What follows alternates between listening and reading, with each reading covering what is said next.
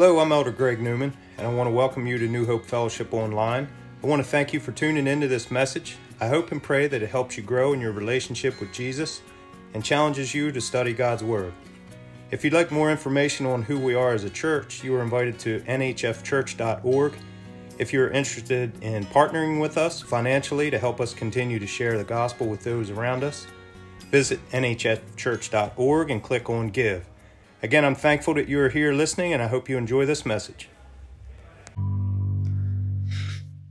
So, if you have been with us for the past couple of weeks, we've been on this relationship series, and it's geared primarily towards those of us that are maybe married, but at the same instance, in any relationship, if you are single, if you are widowed, if you're divorced, if you are remarried, it all is applicable because relationships are what define us. What God has called and what He said in the very beginning of Genesis is that one thing in His creation was not good, and that was that man was alone. So He created woman and He brought her to Him, and they married and lived happily ever after, right? Yeah, you can laugh at that because Disney says yes, and the world would say yes, you can. And the reality is, we live in a broken world because soon after God brings Eve to Adam, there is sin that enters in and the, the relationship piece becomes very distorted. And so the world we live in is we're designed for community. So, no matter how introverted you find yourself, meaning you don't really like people, you like to be by yourself, and those of us that are extroverts who just love people, we come alive the more people are around, we all need each other. We also need time alone, but some love time alone, and some are like, no, please don't put me in the library, I'll fall asleep. That's me. So we need each other, we need community. And so we need to learn how do we then engage in community with the relationships and friendships around us in a way that is God honoring, people edifying, and kingdom advancing. In essence, how do we fight fair in our relationships? Because it matters how we fight. And you could say you never fight, and the reality is you would be lying. Every one of us fights. There is conflict. And really, what we need to remember is that because of sin, conflict is normal. That's maybe something that we don't resonate with, that we say, if I'm in the perfect friendship, marriage relationship, we will never have an argument. And that is a lie. You are going to fight, you are going to have conflict. It matters how you deal with that conflict and how you go into it. So we have to, in a sense, normalize conflict, that it's normal. What's not normal is how we approach it and how we deal with it. And so if you're in the book of Acts, we kind of want to start here in Acts chapter 9. And what we come upon here is a guy by the name of Saul. And it starts this in chapter 9, verse 1. It says, But Saul, still breathing threats and murder against the disciples of the Lord, went to the high priest and asked him for letters to the synagogue at Damascus, so that if he found any belonging to the way, men or women, he might bring them bound to Jerusalem. And who is Saul? Saul is this kind of who's who of the Jews. He is this guy that is thundered under the tutelage of Gamaliel, is the guy's name so he is a robust zealot. He loves God and he doesn't like these Christians or these followers of the way. So he has been known to arrest them, to take them into prison, and to hurt them. And so what he's doing here in 9 1 is he is breathing threats of murder against the disciples of the Lord, and he goes to the high priest to ask him for letters, basically, permission to go to another town and to arrest them. And so he does. In verse 3, it says this Now, as he went on his way, he approached Damascus, and suddenly a light from heaven shone around him. And falling to the ground, he heard a voice saying to him, Saul, Saul, why are you persecuting me? And he said, Who are you, Lord? And he said, I am Jesus, whom you are persecuting. But rise and enter the city, and you will be told what you are to do. The men who were traveling with him stood speechless, hearing the voice, but seeing no one. Saul rose from the ground, and although his eyes were opened, he saw nothing. So they led him by hand and brought him into Damascus, and for three days he was without sight, neither ate or drink. And so we get this story that Saul, if you read a couple chapters prior, you read that he was at the stoning of a guy by the name of Stephen, and he gave approval. After that, there's great persecution that breaks out in the church, and Saul is at the forefront. He's young, he's energetic, He's on fire for God, and he doesn't like these people who are saying that the Old Testament has been fulfilled and the Messiah has come in Jesus. And so, as he's on his way to go take out more people, God meets him on the road. And the people who are with him, his basically entourage, don't see anything but hear the voice. Saul is blinded. And then in verse 16, you jump down there and it says, God is speaking to a guy by the name of Ananias who is in this city who has heard of Saul. And God says, For I will show him, meaning Paul, how much he must suffer for the sake of my name. So Ananias departed and entered the house and laying his hands on him, Saul, he said, Brother Saul, the Lord Jesus who appeared to you on the road by which you came has sent me to that, to, that you may regain your sight and be filled with the Holy Spirit. And immediately something like scales fell from his eyes. He regained his sight. He arose and he was baptized. And taking food, he was strengthened. So Saul goes into this village to kind of arrest and persecute Christians. He meets God on the road. A guy by the name of Ananias is in Damascus and he hears about Saul coming. God says, I want you to go and talk to him. And it's like, God, wait, time out. This is the guy that arrests people like me. This is the guy that persecutes people who know. Why would you tell me to go there? And God says, because he's going to suffer for me. He's going to actually be my champion in a sense.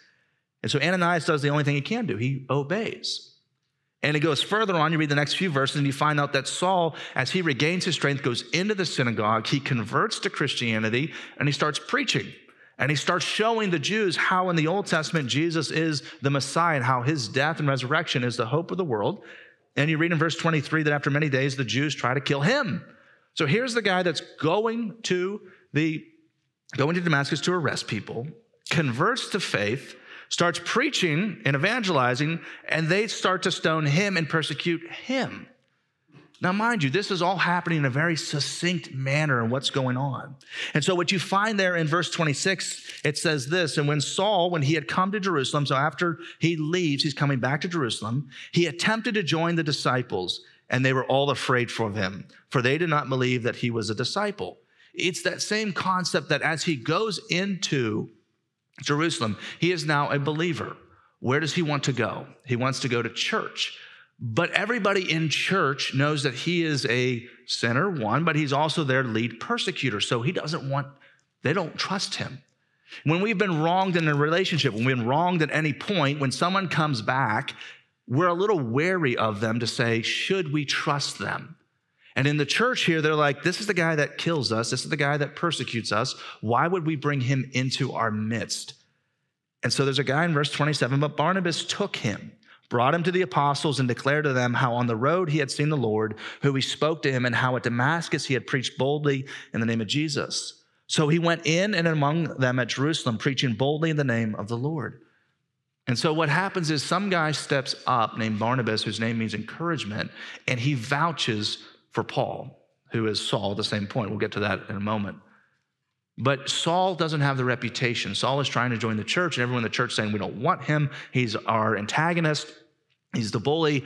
And so a vouch comes in from Barnabas, who is known and says, You know me, you trust me. I'm vouching for this guy that his conversion is real, that he is who he says he is.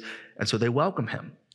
And so things are hunky dory, right? So Saul, young whippersnapper that he is, he starts to go on a missions trip. And if you jump to the next couple of chapters and you read in chapter 15, there's this thing called the Jerusalem Council. There's some doctrinal issues in the early church. And there's issues of what is truth and what is not. We have what we have, the scriptures here. What they didn't have in the early church is the scriptures. They had the Old Testament law code, but they didn't have the New Testament. And so there's arguments, there's dissensions. What is right? What do we keep? What do we not keep? What's new? All of these things. And so there's this conflict that breaks out. Paul and Barnabas, and Barnabas are in the midst of it. And as they figure out what the doctrinal issues, what is truth and what is not, what we accept and what we don't, it's settled. And in verse 36, and after some days, Paul said to Barnabas, Let us return and visit to the brothers in every city where we proclaim the word of the Lord and see how they are. Now, this is important. Paul has been on a Saul has been on a missionary journey. He's with he's been with Barnabas because if you go back just two chapters in 13, it reads this way: Barnabas and Saul are sent off.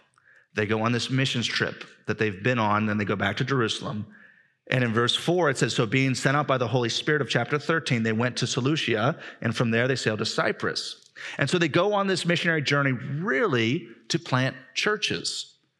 And so, in the midst of planting churches, doctrinal issues wrap up. It's kind of like if we were a denomination and we are a part of that denomination, and the denomination at its head has issues, we would send representatives to deal with those and to talk those through while we individually deal with it here. And so, as they're on this journey in chapter 13, verse 13, it says, Now Paul and his companions set sail from Paphos and came to Perga in Pamphylia, and John left them and returned to Jerusalem. Doesn't say why, doesn't say what. It just says that Saul and Barnabas were on this missionary journey planting churches, and one of their entourage named John left them high and dry. And they continued on and they did the missionary work. And it doesn't say what happened, it doesn't say why he left. It just says he left them and he returned to Jerusalem. And then after they get back to Jerusalem, they deal with this doctrinal issue. They settle the doctrinal issue, and then they get sent off again. And Paul says, Saul says, Hey, at this point, he switched his name to Paul because Saul meant mud. People heard Saul, they thought persecutor. So his name is shifted to Paul at this point. He said, Let's go back to those churches that we just planted and let's encourage them. Let's help them. Let's, so we've figured out the doctrinal issues here. Let's go let them know where we landed and how this works. And so they start to go. Verse 37 of chapter 15. Now Barnabas wanted to take with them John called Mark, but Paul thought best not to take, take with them one who had withdrawn from them in Pamphylia and had gone with them to the work. So there's issues right there. This guy who plants most of the New Testament churches, who writes most of our New Testament scriptures, Paul, the guy that vouched for him to come into the church, Barnabas, wants to take this guy, John Mark. And Paul is saying this is the same guy who left them and abandoned them on the first trip. Why, oh, why would we take this same loser in Paul's head again to be left high and dry again? We have no idea what transpired or what happened. We just know he left them. And they continued on. And so it says that this is what happened. Verse 39 And there arose a sharp disagreement so that they separated from each other. Barnabas took Mark with him and sailed away to Cyprus, but Paul chose Silas and departed, having been commended by the brothers to the grace of the Lord. And he went through Syria and Cilicia, strengthening the churches. Paul really didn't appreciate Mark's leaving the first time. And one commentator writes, and to some degree, he seems to have lost confidence in him as a missionary companion as a member of his team. This reminds us that as great as godly as these men were and as great as work as they did, they still had problems, conflict. Here's Barnabas who vouched for Paul to come into the church, who now they have the sharp disagreement, and it doesn't say what it's even over. It doesn't tell us. It just says there's a conflict, there's an issue. And the sharp contention really seems that it's less important than a doctrinal, what is truth, to be more of a personal issue. Paul took personal offense at whatever John Mark left and why he left them, but he has issues with it. And the reality is that God can use the dissension, he can use the disunity, but he, this can never be casually used as an excuse for our division. Now, God can redeem good out of evil, yet we are held accountable for the evil that we do, even if God ends up bringing good out of the evil. And in this situation, either Paul or Barnabas, or probably both, had to get this right with God and each other. These are two pillars of the old foundation of the church. Pillars who have an argument. These great men of God, if they have conflict, you can bet you and I are going to have conflict. And what we don't know is what happens really next. At what point does anything happen? And what's really neat is if you hold your finger here, you go near the end of your Bible in 2 Timothy chapter 4, at the end, Paul's concluding his message. And he's writing this letter to one of his pastors, one of the men that he mentored and trained Tim. And we're going to be in 1 Timothy in a few weeks. But at the end of 2 Timothy, he writes this letter to encourage him to say, as you're preaching, as you're teaching, as you're leading the church, remember these things. And then he gives this instruction in verse 9 of chapter 4. Don't do your best to come to me soon, speaking to Tim, for Demas is in love with the present world, and he has deserted me and gone to Thessalonica, another city. Crescens has gone to Galatia. Now, that's not a bad thing. He has sent him out. And then Titus to Dalmatia, again, another man that Paul has empowered and equipped and trained up to go to the church in Dalmatia. Luke alone is with me. Guy who wrote the book of Luke and Acts, same man right here. Get Mark and bring him with you, for he is very useful to me in the ministry. It's the same Mark that he's talked about in Acts when Paul is just starting out in his missionary journeys. He's a young whippersnapper. He's on fire for Jesus. He's all energy. Sometimes thought enters the brain and it comes out the mouth without really processing. And he's been affronted and he's been hurt by this guy, John Mark. And at the near the end of his time in missions, he is saying, Bring him back. Why? Because he is incredibly useful for the ministry, which tells us that at some point between that time period in Acts and this time period in Timothy, there was reconciliation that took place. That conflict had happened, and at some point, these two men worked it out. And I think why God gives us the end is because it's one of those gray areas, I like to say, where I wish it would tell us what they did and the steps for reconciliation. And in the, and in the reality is, each of us is different, and every relationship is different. And what healing looks like and reconciliation looks like in friendships and in different marriages is vastly different. And had he given us a one two step program, we would just follow that, where reality, we're all unique and we're all different. What he wants us to know, and what you see here, is that at some point, they both probably said, I'm sorry for doing blank. And they got over the hurt and the pain, and they were able to forgive the other one to the point where it doesn't always come like this for the record. Just because you forgive someone, just because you say, okay, we're moving forward, doesn't mean you become BFFs. Things are just perfectly normal again. But in some cases, it does. And in this case specifically, John Mark is seen as a valuable asset. It's the gray. Life is black and white and gray all over. I say it all the time. Scripture has very black and white doctrinal truths to it, but life is very messy. And how we deal with people, we realize that people are messy and relationships are messy. And if we have friendships, some of our best friendships are probably the ones that we've had a knockout, drag out fight one or two times with them. And what have we done with that? Well, we've actually grown in the midst of those arguments, in the midst of that conflict, if we've been able to kind of see beyond ourselves. So we have to learn to fight well, which is what the scripture teaches on is how do we fight? It needs to fight well. And we have, and some of us have to look at our history, our family of origin. Because what you don't realize is that as you were growing up, I'm one of five. So my siblings and I worked out, duked out. We had fights. I was the middle, so I was the peacemaker. That's where my role fit. The middle children in here, you were the peacemaker. That's what you're known for.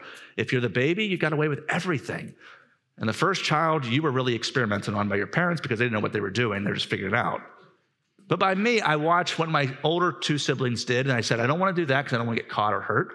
My younger siblings, I thought they got away with everything, especially my youngest sister. But as we would grow up and as we would fight, we learned things. So we would pick on each other. Part of in my household growing up, if we picked on you, that's how we loved you. But that's not how it was in my wife's family. So if that's my family of origin, if that's what I know and that's how I speak love to my siblings, you can imagine that if I, as I dated my wife Alicia, as I got engaged, that if I start picking on, on her, that's me showing love. That's not how you show love in her family. So you can imagine some conflict has broken out in our marriage from time to time. And I had to learn that was a message, message I learned in engagement is don't pick on her in front of other people. She's like, I'm fine with it. You want to rib me, you and me? Cool. Don't do it in front of other people. She goes, because it just kills me. Because I don't know that you're on my side. And though I know you're joking, it still hurts. And so I had to learn, oh, don't, when we're with others, I don't do that. No, me and her, yeah, I can pick and pull but together and around others, don't do that, Nick. And it's a lesson I had to learn. It's a conflict of that made her feel a certain way. She had to bring that up to me. My pride wells up because I didn't mean it. I didn't do anything. I get defensive. And in reality, it's, it's not about me. I did something that made her feel a certain way. So it's me recognizing that and still say, I didn't mean it, but I still need to say, I'm sorry. I really didn't mean it. This is how I should, but I will do better and to change. And it takes everything in me at times because my pride wells up. I get defensive. I don't want to do this. And then vice versa, too. I bring something up. Well, I didn't mean that, Nick. And it's a give and take, it's a both and. It's learning to fight well, of learning how I grew up and how she grew up has shaped how we argue and fight, and how we argue and fight with our friendships. I never saw my parents fight. That's weird, I know. My wife's family's the opposite. She saw how they fight. They would, let's go right now in front. And I always felt that my mom was always on my side. She, oh, it's okay, Nick. I'm like, yes, yes. And my dad would come in, all right, Nick, you're in trouble. I'd look at my mom. She goes, that's what your dad said. Mom, where's my reinforcements? Where's my ally? But she backed up my dad. And usually, what would often happen is that they would have their conversation that I never got to see, which wasn't always helpful for me, in a private room in their bedroom. And my dad would come back and maybe relent and show mercy. because my mom talked to them and they talked it out. So you can imagine when I get into my marriage, what's my natural reaction when we have conflict? Oh, guy's green. Guy's blue. Honey, how do you like the weather today? I see you're upset, but I don't want to acknowledge it. It'll just ignore it, it'll get better. It doesn't. We've had to learn, we've had to grow, we've had to realize that conflict is normal. And as you grow up, there's certain things you don't want to repeat from your parents. Problem is, you've been trained by your parents, you've seen it, you're going to model it. And so it's acknowledging it and then starting to make the adjustments and the changes. How do you do that? Well, you have to own your part. You have to own. Sometimes, Nick, I've learned to say, I'm sorry, and I didn't, I didn't do anything. Alicia told me, Nick, you just got to say sorry, but I didn't do it. It doesn't matter. I'll come back and tell you I'm sorry for you having to say that, but you just need to say sorry. Okay. It's learned. How do we fight? And some of the things that we have to watch out for, there's warning signs that as we have conflict, if we don't learn it early, then as we grow, it will get worse and worse and worse and worse. And here's four warning signs. Uh, Craig Groeschel speaks to this of from this day forward, five commitments to a fail proof marriage. He gives these four warning signs criticizing, contempt, defensiveness, stonewalling. If you see in these happen in your relationships, in your marriage relationship, you have to be wary of these. And he says this, he describes criticizing as this criticizing People often confuse criticizing with complaining, but they're not the same. Complainers say, I wish we could have left when I wanted to. Critics say, You always make us late. Complaining is expressing unhappiness with circumstances. Criticizing is expressing disapproval of someone's character or decisions.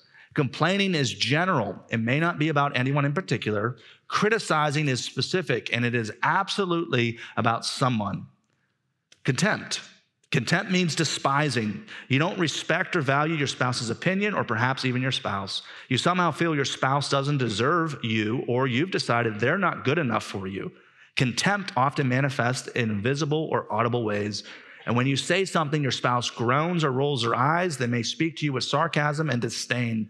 Contempt often begins in private, where it's just the two of you. And as your spouse tries to keep up appearances for outsiders, but once contempt has put down roots, others outside the relationship will soon be able to see its branches blooming. Defensiveness. Defensiveness is one of the most common warning signs that you need some help. At least one spouse, and often both, refuse to accept any responsibility for the challenges facing the relationship. I didn't do anything wrong. She's just mad all the time, or he's a jerk. His spiritual gift is being an idiot. we probably all have been there, right? It's recognizing these signs. Stonewalling. Stonewalling is the passive aggressive method used by immature people to force getting their way.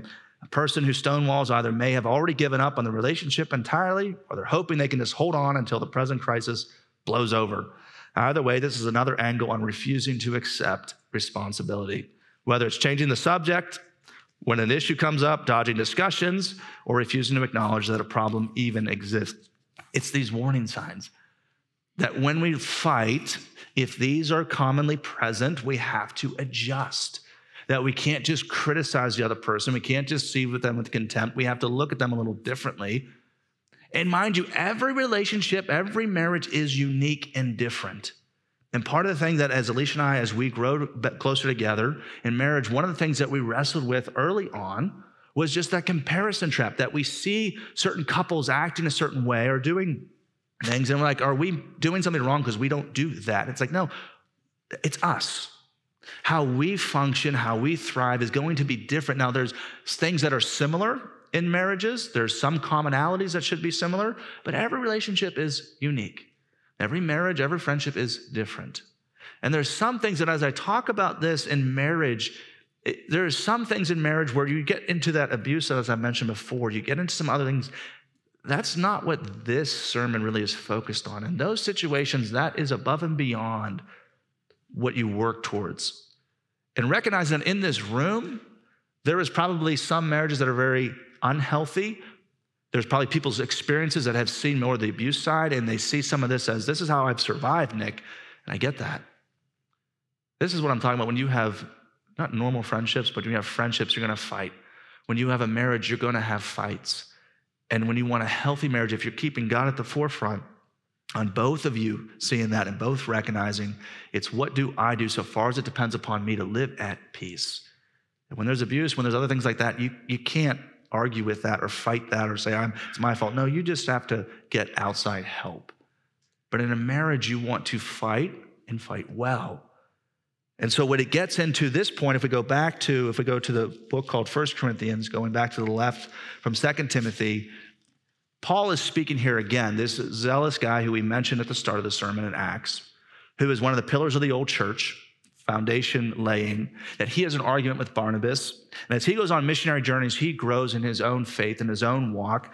And he gets in First and Second Corinthians, you kind of get to know him personally. And a little background info on Paul is that because of his nature of who he was, it says that he was pretty much a member of the Sanhedrin, that he was raised by Gamaliel, that he was an Orthodox Jew, kind of the who's who. He followed the steps exactly. And they would look at marriage at this point that if you were 20 years or older as a male, which he would have been at this point, if not older, when he became into faith, he would have already been married. We don't know anything about his wife.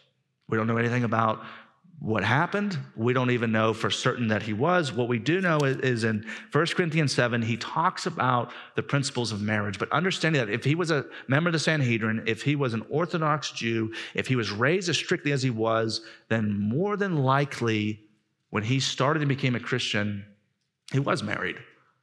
And at this point in 1 Corinthians 7, he is not married. And we don't know what happened.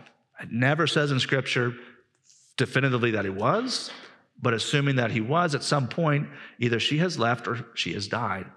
And when he says in chapter seven, we looked at this a little bit last week with Pastor Greg, but in verse eight of chapter seven, he says this To the unmarried and to the widows, I say that it is good for them to remain single, as I am. So it tells you at this point in ministry, at this point in his life, he's single.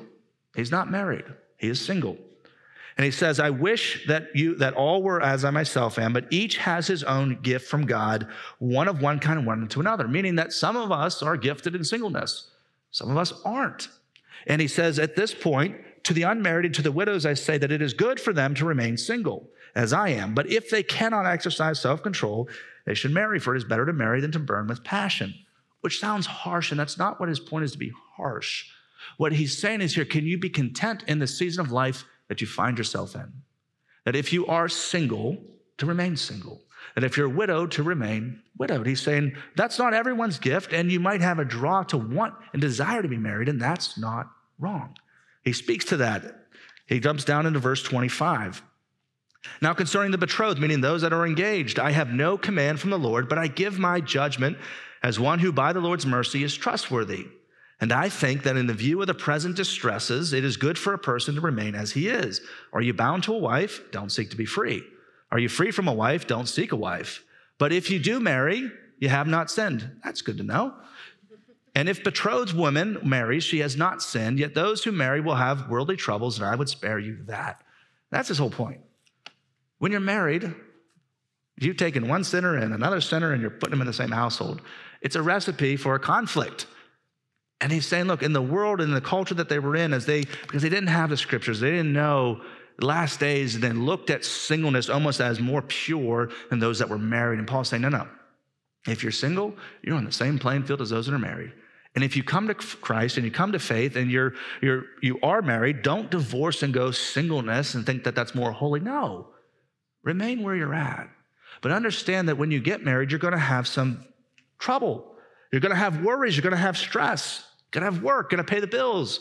What are some of the things married people worried about? Finances, kids, living preferences, families. Focusing on things that are of the world that are right here and present that we have to live with. But when you're single or when you find yourself in that position, it's you, you, you, and you. And then you can make a decision that doesn't affect your spouse or your kids. And Paul is saying, look, I just want you to spare some of that worldly stuff that comes in. He's saying, but it's not wrong. It's a good thing. Marriage is a good thing. God orchestrated, God created it in the very beginning. And Paul is saying, look, in the culture that he wrote this letter in, is that singleness was more to be desired. That in the church in Corinth, what was happening is that as you came to know Christ and he said, don't be unequally yoked, they would come into church, husband or wife, they would get saved and their spouse wasn't. And so they would divorce their spouse to find this cute new guy or gal in the church and say, look, I'm supposed to be not unequally yoked. And Paul say, no, no, no, no, no. That's not how this works. If your spouse, even though you come to Christ later in life and they don't, if they continue in marriage, you stay the course. Now, likewise, if they want to leave, then okay, and you're not bound. And I wish that some would remain as you are, but you're going to have trouble. You're going to have some arguments. You're going to have some issues, which means you need healthy ground rules when we argue, when we fight. So I give you I give a list of these of some of these ground rules that you can apply to your own marriage. One, no name calling. Don't call someone another name. Don't be mean. Don't raise your voice. And that was one of the ones that Craig mentioned. I, I also put in watch your tone. Because you cannot raise your voice, but have this tone. And people know, they're like, and my wife has called me on it. Nick, don't do that with your tone. I don't raise my voice. In fact, I get nice and quiet if I get really upset. She's like, watch that tone. And I'm like, oh. because it is. Some of us are yellers. We've been raising that. We see that. We raise our voice. We, but why do we do that? We want to be heard. And the loudest one usually wins. And so it's watch your voice and watch your tone. James speaks to it be quick, be slow to speak, and be quick to listen. So God has given us two ears to listen twice as much as we should speak. And active listening means that as you talk, you say, okay, I hear you saying this, and you may be really frustrated and really like, I'm getting defensive and mad because my spouse or my friend is accusing me. But you know, active listening, you can really diffuse the situation by just repeating back to them what they said. So you're saying that when I did this, you felt this way. Yes. Can't argue with feelings. They're their feelings. You can get defensive and say, Well, I didn't mean that. No, you just kind of have to own it. Say, I'm sorry that when I said blank, I made you feel this way. My intent was blah.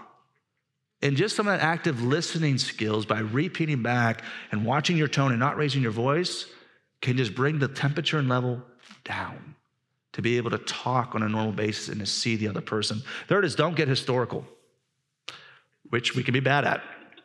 We can have our phones and we can record the argument. We can take notes on our phone. We can go and type. We can write a journal. And the bad side with that is that when you talk about something, keep it focused on what is that topic right there. What are we talking about? Keep it there. Don't look historical. And what tends to happen is sometimes we bypass, like we were hurt, we were offended, we let it go. We did it again and again and again until finally the straw that breaks the camel's back hits and we just go, we unload on our friends or our spouses. Like, I can't believe you always said this. So like, whoa, this is the first time I'm hearing about it. And we probably have experienced this at times with friendships or even with marriage where we say something and we bring up the past. You did it here, you did it here, you did it here. And it's like, whoa, this is the first time I'm hearing and so it's not bringing up the historical, but when you deal with a problem, focus on the what is it right there. And if you've been offended, if you've been hurt by someone, you bring it up right then. Now, if they do nothing about it, yes, you can keep a little bit of a record and say that we've talked about this and bring it up like, look, we've talked about this before. When you say blank, when you do blank, this is how this makes me feel. And again, the goal is to have healthy fights, healthy communication, you cannot change the other person. You can't change them. I wish you could. You can't. Your role is to bring up that pain, bring up the hurt, and say, This is what you've done. And they have a choice then, they do, to acknowledge it, recognize it, and change. And you change because you want to or you have to, and you hope that they want to. Sometimes it requires more, and you bring in outside counsel, pastoral counseling, real counseling. Nothing wrong with that and you walk through some of these issues. 1 Corinthians 13